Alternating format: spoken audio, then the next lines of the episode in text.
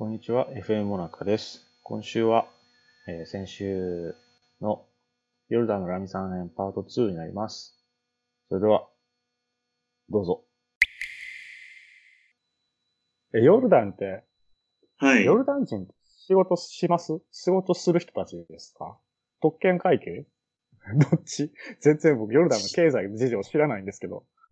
なんかど、ちらかというと、ホワイトカラーなんですかね。そういうの人が多いですね。あんまり、街中のゴミとか拾ってる人はいるんですけど、結構エジプトから来てる人とか多くて、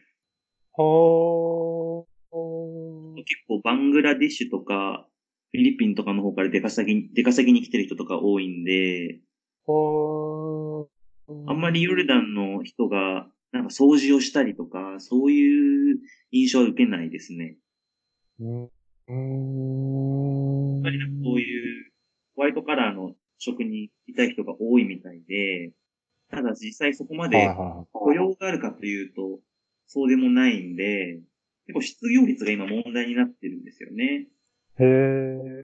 こうパレスチナとかシリアの方から人がどんどん流れてきちゃって人口が増えてるんで。なかなか仕事につけない人が結構いる印象ですね。うーん。産業ってはい。何があるんですか？産業業は、まあ、観光ですね。ペトラ遺跡とか、ワディラムとか、その辺があるので、まあそこが結構、外貨獲得の一つの手段にはなってますね。うーん。なるほどね。貿易だと、リン鉱石とか、あと、塩化カリウムとか輸出はしてはいるんですけど、こそこまで多くないって感じな。こまで多くないですね。で、逆に自動車とか機械とかが大量に輸入されてくるんで、貿易収支は確か赤字だったと思いますね。輸入の方が圧倒的にあ多いです。あ、そうなんですね。はい。なるほど。いや、僕、その、ウィキペディアでさっきチャットさーっと見て、リン鉱石はい。やって、はい。鉱石出るんだと思って、はい。あの、僕のイメージですよ。リン鉱石が出るところって、金持ちの国やっていうイメージがあったので、あー、そっか。あの、太陽州に一つリン鉱石が出る国があったじゃないですか。名前忘れた。ご存知です？僕も覚えてないですね。どこだろう。あのー、えーっと、ちょっと待ってくださいね。もうちょっと出てくるんですよ。ナムルみたいな。ナムルじゃ、あ、ナウル。ナウル。ナウルナウル。えー、っていう、すごい小さい国がありまして、そこが、リン鉱石が出るっていうのですごい有名で、人口自体もそんなに10万人ぐらいかなもっといたかなまあ、なんせそんなに多くなくて、その、取れるリン鉱石で国全体を全部叶えるみたいな。あー、そうなんですか。ここがあって、それをもう国有化して、外国、はい欧米の企業にもう採掘権を売って、その採掘権だけでもう全部やれるみたいな。いいですね。めっちゃいいですね。それが、うまいこと言ってるときが、国民一人当たりの平均年収が2000万とかかなだったのかな なんかすごい、すごい国で。で、一切働かないみたいな。で、家事とか料理とかも全部その、ね、外国人、労働者呼んできて、そいつらにやらせて、自分たちはもう朝から晩までまあ、ポケーっとするだけみたいな。えー、そんなやってる。国が あったんですよ。それが、まあ、ね、天然資源なんでいつまでも出てくるわけじゃないので、いつかは枯渇するんですそうですよね。まあ、枯渇、枯渇したわけですよね。30年か40年ぐらい、その、なんか、栄光が続いたのかな？で、枯渇したら、もともとその産業がないところだったし、天然資源の林鉱石だけだったようなところなんで、もう、どうすることもできないんですよ。うん。で、もう30年、40年ぐらい、そういうなんか、自堕落な生活をしちゃってたんで、国民全体が。はい。もうその期間、うん。なんていうか、一世代、二世代ぐらい経ってるじゃないですか。いやもうんう働き方を忘れちゃってるんですよね。ああ、そうか。すごい、すごい、すごいことなんですけど。だから、もうなんか、頼るものがないんだよってなっても、国民性としては、なんとかして楽してお金を持ってきたいみたいなメンタルになるんですよね。地道に働いてみたいなこともできなくなっちゃってるんですよ。はい。っていうんで、あの、国全体でネズミ講に手を出して破産したいって。なんかすげえ、すごい面白いことをやってる国がありまして。輪鉱石出るってことは、ヨルダンもひょっとしてその道を辿るのではとか思ってたんですけど、そこまで経済に占める割合が高くないんであれば。高くないまあまあ大丈夫。って思いますね。ヨルダンは中東の国なんですけど、石油とか天然ガスがほとんど出ないんですね。なので、まあ、隣の、隣は結構サウジアラビアとか、あと、カタールとか、まあそういう石油とかどんどん出る国があるんですけど、ヨルダンは実はそ、そこには属してなくて。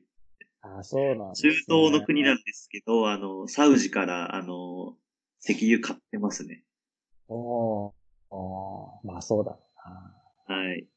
で、まあ最近まあ、それではいけないなっていうことで、結構太陽光発電のプロジェクトとか、あと、廃棄物からエネルギー作り出そうっていうプロジェクトが動いて、まあ、それこそ JICA だったり、あとドイツとかの援助機関が、あのー、パートナーになって進めています。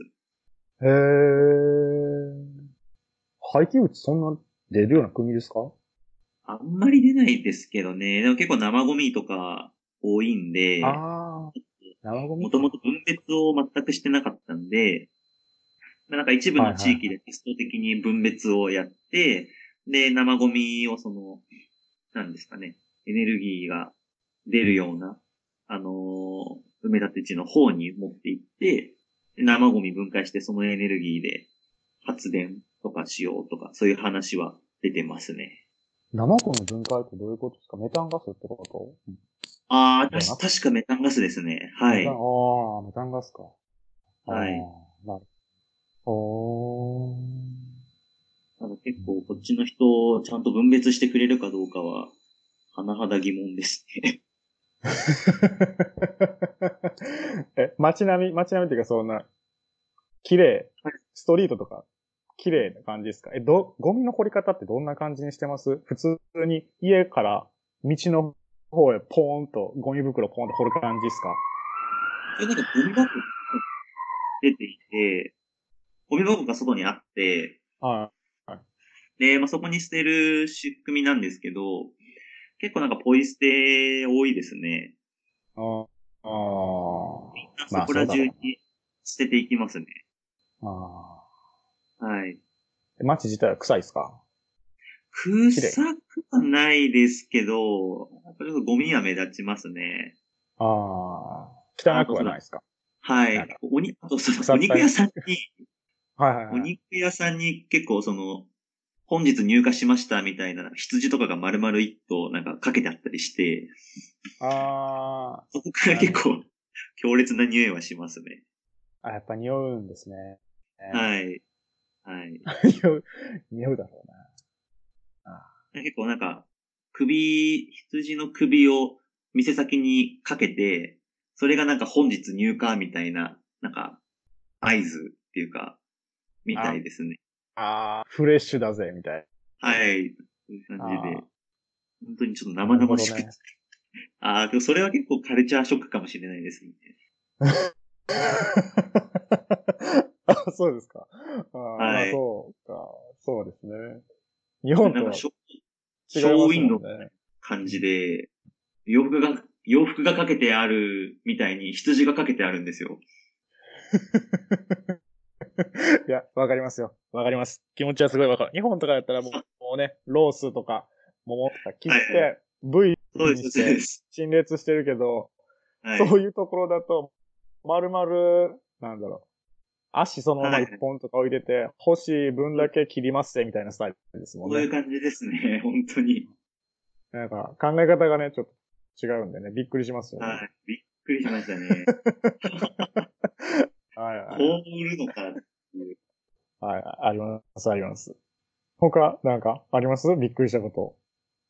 びっくりしたことは、なんだろうななんかあの、最初のはい、なんていうんですか、JICA のオリエンテーションとかで、こういうことはやらないでくださいね、みたいなことってありました？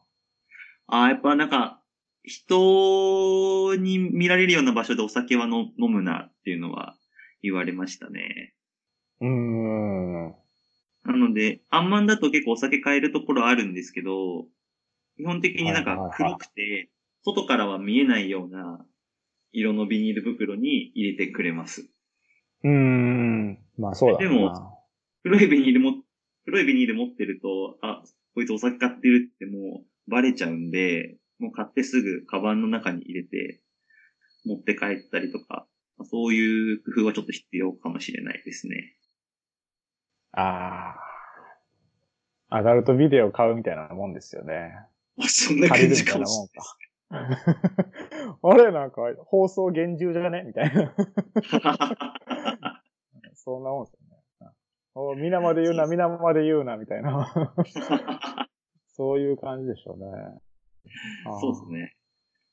やっぱそういうことをしないといけない程度には危ないってことですよね。まあそうですね。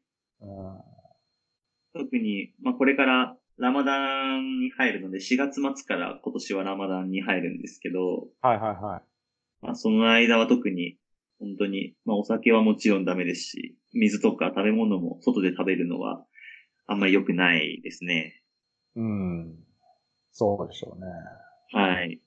結構隊員、先輩の隊員はなんかトイレで昼飯食べるとか、そんなこと言ってましたね。ああ。そうだろうな。うん。ヨルダンは、なんか、はい。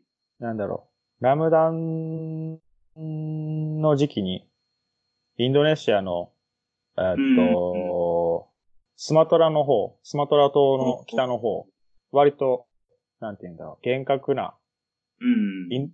イスラム教に厳格なところうんっていうんですかね。たまにその、結婚前の男女が手繋いで歩いてたってだけで、ムチ打ちにあされましたみたいなニュースが流れるようなところで過ごしたことがあって、はい。そこだと、まあ僕は別にイスラム教じゃないんで、ラマダンとかやらなくていいし、水も日中飲んでいいですけど、うん。まあ、もちろん買えないし、なうんかん。飲むと、めっちゃ見られるんですよね。なんなんですかね、怖い、怖い目で見られるというか、食われるじゃん。ちょっと刺すような視線を感じる。はいはいはい。あ、本当感じたですか。えーだから、あ、これは、あの、マジでやばいやつやなっていうのはひと感じたので、多分、お同じような感じになるんだろうなって今思いましたね。ちょっと気をつけようと思います。ヨルダン、去年の7月に来たんで、初のラマダンになるんですよね。ああ、ラマダンじゃあ同じようにやられるんですか？それでちょっとチャレンジしようと思ってます。あーやっぱりなんか、まあこのラマダン期間中は、なんか交通事故とかも増えるみたいで、そりゃそうでしょうね。注意散漫になるでしょうね。はい、言われますね。4月ですけど、もう暑くなりますからね、ヨルダンだと。大変だと思いますね。いやー。きつい、きついなー。無理だなー。楽しみではありますけど。まあね、ね。なんか、トルコ、どういうこと？あトルコの友達が言うには、まああんなもんはね、最近の若い子にとってはね、ダイエットみたいなもんだよ、みたいな。なんていうんですか？断食、断食？ファスティング？っはいてない、ファス断食か。断食みたいなもんだから、うそんな、ん。あれだよ。みんななんか、厳しいもんじゃないよ、みたいな言うてる人もいたんで。はい。まあまあまあ。まあ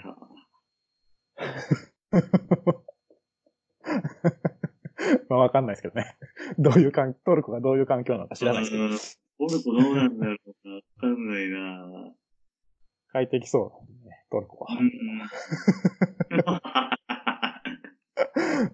そんな、30度、40度のとこじゃないと思うんで。うん。これちょっと北が、北の方ですしね。うん。ね、まあ、あと、まあ、イスラム教関係だと、仲良くなってくると、回収を進められたりとか、あと、コーラン読めって言ってきたりとか。ああ、コーラン持ってはる人もいるんですか？基本、イスラム教の人は、なんかい家に一冊はあったり、あと車に置いてる人もいますね。へえ、ちゃんとしてる。へえ。コーラン読めって言われますね。読みました？コーラン。読んでないです。イスラム教関係の、なんか、日本語で書かれたものは、ちょこちょこ読んでますけど、実際に大元のコーランとかは、ちょっとまだ手出してないですね。ななんで読まないんですか？大事じゃないですか。どっかしらで読みたいなと思ってるんですけど。僕、でも読みましたよ。あの、本当です仕事、すごい。イスラム教の人と仕事するとき、あ漫画で読派でしたけど。いいですね。いいですね。うんあかん、こんな文字ばっかりのやつ読んでられんと思って。いや、ええやん、エッセンスだけ、エッセンスだけ、エッセンスだけやとか言って、漫画で雰囲気だけ把握して。まし学校、現地の学校でもやっぱコーランの授業はあるみたいで、た。へー。やっぱりそれ、日本で言うと、やっぱ、なんですか、古文みたいなアラビア語で書かれてるみたいで、はあ、はあはあはあ、話し言葉とかなりズレがあるみたいですね。だから、読むのは現地の人でも結構大変だとは聞いたことはありますね。あ、そういうことなのか。へー。コーランで書かれた、コーランに書かれてるアラビア語が一応、生息アラビア語っていう、フズハっていうんですけど、一番フォーマルなアラビア語で、僕も日本末で、あの、派遣前の訓練をしていた時は、そのフスハを勉強していたんですけど、ヨルダンに来てから、そのヨルダンの方言ですね、アンミーヤって言うんですけど、ヨルダン方言を1ヶ月勉強してから、あの、配属先に行きました。へー。やっぱりちょっと違いますね。フ違うの、どの、どの程度違う感じですか？関西弁と標準語とかもっと？ヨルダン、ヨルダンの方言と生息アラビア語はなんかアラビア語の中では近いとは言われてるんですけど、ほ生息例えばなんかご機嫌いかがですか？が、生息アラビア語だとキーファーラックってなるんですけど、う。はえっ、と、ヨルダン方言だとキーファックとかになります。あ、へー。ちょっと変わりますね。あと、生息アラビア語の Q に相当するカーフっていう、あの、アルファベットがあるんですけど、その、はい生息アラビア語のそのカーの発音が、ヨルダンだとガーとかアーとかになりますね。それでも、文字に起こすと、はい。同じってことですか、文字に起こすと一緒ですね。発音が違うんですか？文字一緒なのに。文字一緒なのに発音が違いますね。どういうこと？えーすげえ、へえー。どう、すごいな。どうやって区別するの？すごいな。えー、面白最最初はもう、びっくりしましたね。会話ができなかったんで。い。はい。えー、すげえ。ただまだヨルダンはまだマシな方で、エジプトとかモロッコの方に行くと、もう本当にかなりその生息アラビア語とはずれてくるみたいで、えー、特にモロッコとかだと、やっぱアラビア語の中にフランス語が混ざってくるみたいで、あヨルダンの人は、モロッコの人とはアラビア語で会話はできないみたいですね。ー。へー、エジプトの人とはかろうじてできる感じなんですか？エジプトの人とはできるって言ってましたね。へー。パレスチナの人ともできる？もうできますね。レバノンあたりともできる。レバノン、シリア。はい。もいけるんですか？そうですね。で、やっぱり、その、アラブ地域の中では、まあ、ちょっと話すだけで、もう発音とかで、どこの国の出身だっていうのはすぐ分かっちゃうみたいです。見た目でもある程度分かるみたいなんですけど、もう発音で区別できるって言ってました。なるほどね。え、なんでやったっけ？アッラーホアクバっていうのはどこも共通ですか？あー、アラーアクバル、はい、共通ですね。あーあ。それはそうか。うん。それはそう。あまあインシャアラーとか、あ。まあ、シャああ、インシャアラ。はい。アッラーがところどころ登場します。なるほどな。はい。本当難しいですね、アラビア語勉強するのは。すごいな。英語ともちょけ結構違うんで、あ、文法も違う、違うんですか？文法も B 動詞がなかったりするんで、ほう。一体どうやって、どうやって会話してるんだって感じなんですけど。すごいな。へえ。書けるんですか？アラビア文字。ああ、書けるようになりましたよ。おかげさまで。わあ、すごい。それだけで いいんちゃいますか？いいんちゃいますか？って感じですけど。すごいな。へえ。言語なんですけど、パソコンとかで打たれたアラビア語とかやっぱり読みやすいんですけど、結構現地の人が殴り書きとかでメモししたやつとかはもう読めないですね。ああ、そうだろうな。え、筆記体とかみたいなのがあるってことですか？そうではなくてですか筆記体っぽいのはやっぱありますね。アラビア語のフォントもいくつかあるらしくて。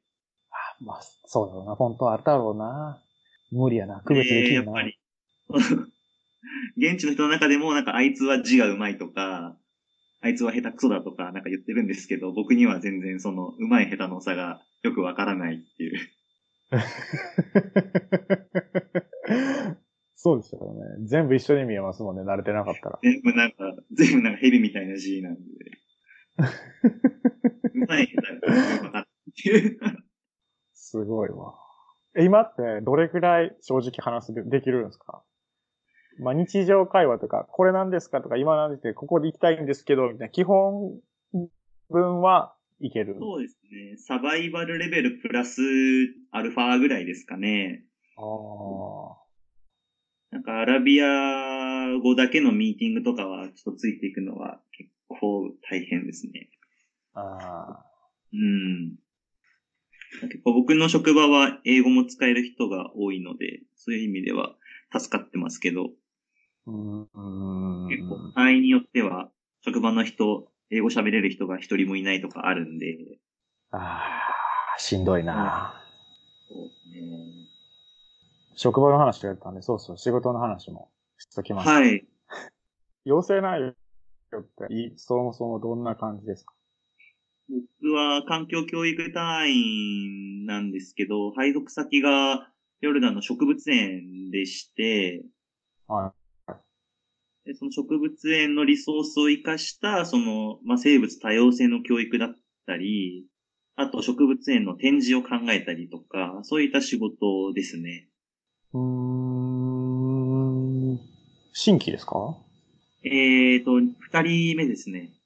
ほもともと、えっ、と、写真隊員が派遣されていて、そのヨルダンの植物の調査とかに必要な写真を撮るっていうのが、前職の方の主な仕事だったんですけど、まあ、そおのー植物園、まあもともと研究機関として立ち上げたものなんですけど、まあ研究の成果も徐々に溜まってきて、今その溜まった研究の成果をヨルダンの国民の方にどんどん還元していきましょうっていうちょっとフェーズに入っていて、まあそこで僕が派遣されているっていうような立て付けですかね。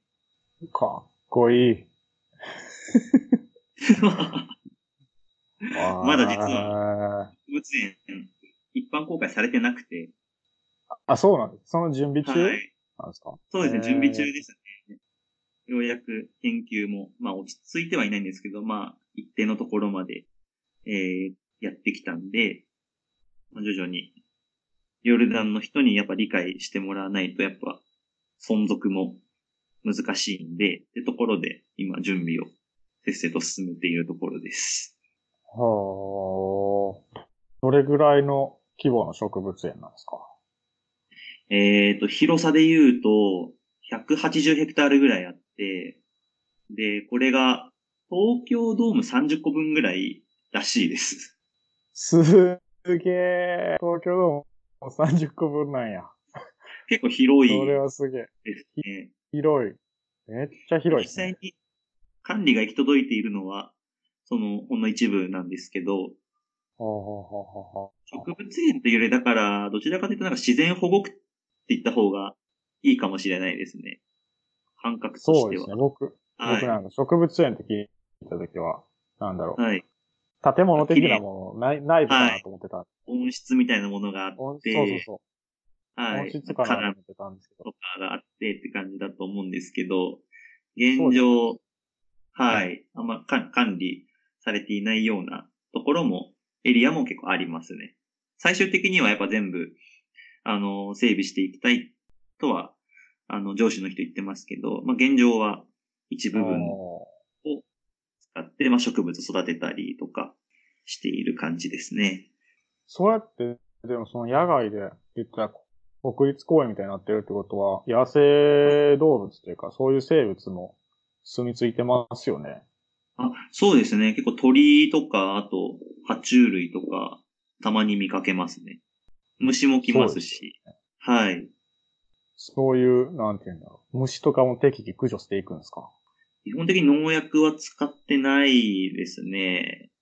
まあ、感染が本当にひどかったらやるのかもしれないですけど、今のところそんなに大きい問題は出てないので。おー。その植物園って、ヨルダン得意、ヨルダンに生えてる植物？あ、そうです。はい。ヨルダンで。引っ張ってきたものじゃないですか。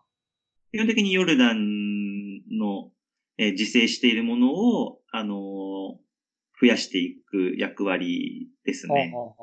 ヨルダンに植物が2300種ぐらい今確認されているんですけど、まあ、まず、その2300種の標本を全部作って、で、あとはまあ、それが終わったら種子のコレクションだったり、あともっと発展していくと DNA のサンプルだったり、まあそういったものを集めていくような組織ですね。じゃ割ときちんとした組織なんですね。なんか。割と、はい、ヨルダンの他の隊員と話してる感じだと、なんか僕の配属してるところは割ときちんとしてるなっていう印象は受けます。話を、実情どうか知らないですけど、話を聞く限りは、なんかちゃんとした研究機関っていうイメージがありますね。すねもっと僕、庭師的な人たちなのかなと思ってたんで。はい、うん。実際にその手を動かして庭の管理をしているのは、その地元の人たちですね。おー。究とかをやっているのは、やっぱり大学とかでそういった植物とか、あと農業を専攻していた人たちがやってますね。ほー。なるほど。何人ぐらいいてはるんですか、はい、今は全員合わせ25ぐらいですね。25か。男女比7対3ぐらいですね。あ、女性もいてはるんです女性も、はい。働くんですね。全然そんなイメージなかった。ヨルダンの中では珍しいと思いますね。多分かなり優秀な方たちだと思います。ははい。やっぱ標本とか作るのは結構丁寧な作業が必要なので、標本作ったりする部隊の人たちは基本女性で構成されてますね。なるほどね。ああ、だから、多分結構それなりに高等教育受けてるから、英語も喋れるってことなんですね。ああ、そうです。そういう、そうですね。なるほど、なるほど。そういうことなのか。うん。へえ、いいな まあすごい緑豊かな職場なので、精神衛生上はすごくいいですよ。そうですよね。落ち着きますよね。落ち着きますね。僕も喧騒を離れてそういうとこ行きますもああ、いいですよね。す。すごいいいなぁ順調っすか？活動は。そうですね、今のところ順調ですね。あの、やっぱり一般公開っていう大きい目標が植物園の中で共通であるので、まあそこに向かってみんなで頑張ろうっていう感じなので、おモチベーションははすごくああ、いい、含めていいな。そう目標があるっていうんで、ちゃんとそれに向かって動けるっていうのはすごいいいですね。そうですそれなんかね、。日に、日にちは決まってるんですか？日にちは一応来年2021年にオープンしたいとは言ってますね。おーまあ、仮にでもそういうゴールがちゃんと、デッドラインがちゃんと決まってるっていうのは、はい。すごい素敵ですね。いやー、なんかね、そう、日本やったらね、当たり前やと思うんですけど、うん。全然当たり前じゃないですからね。そうです。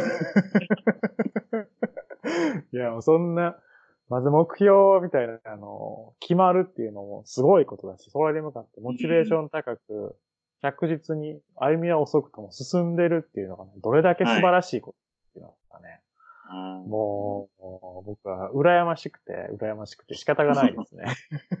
そうですか。すごい。いや、すごい。ぜひ、ちょっと、僕も2021年に帰国なので、ぜひその、一般公開を見届けてから、日本に帰りたいなと思ってますけど、間に合うといいですけどね。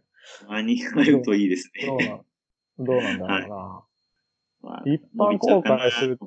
はい。一般公開するってなると、なんていうか、はい建物、そういうエントランスみたいな建物建てたりするってことですか？あもうそうですね。もう、箱自体はできていて、あ内装をこれから作っていかないといけないところなんですけど、まあ、全然ちゃんと進んでますやん。全然ちゃんといけてるでしょ。ね、まあ、スピード感は、日本に比べるとやっぱり、まあ、遅かったりはするんですけど、まあ、あ、しっかりと前進はしている感じはするので、いいなぁえ、ヨルタにその特有の植物というか、面白い植物みたいなのはあるんですか？ヨルダン、これはいいい。ぞっていう。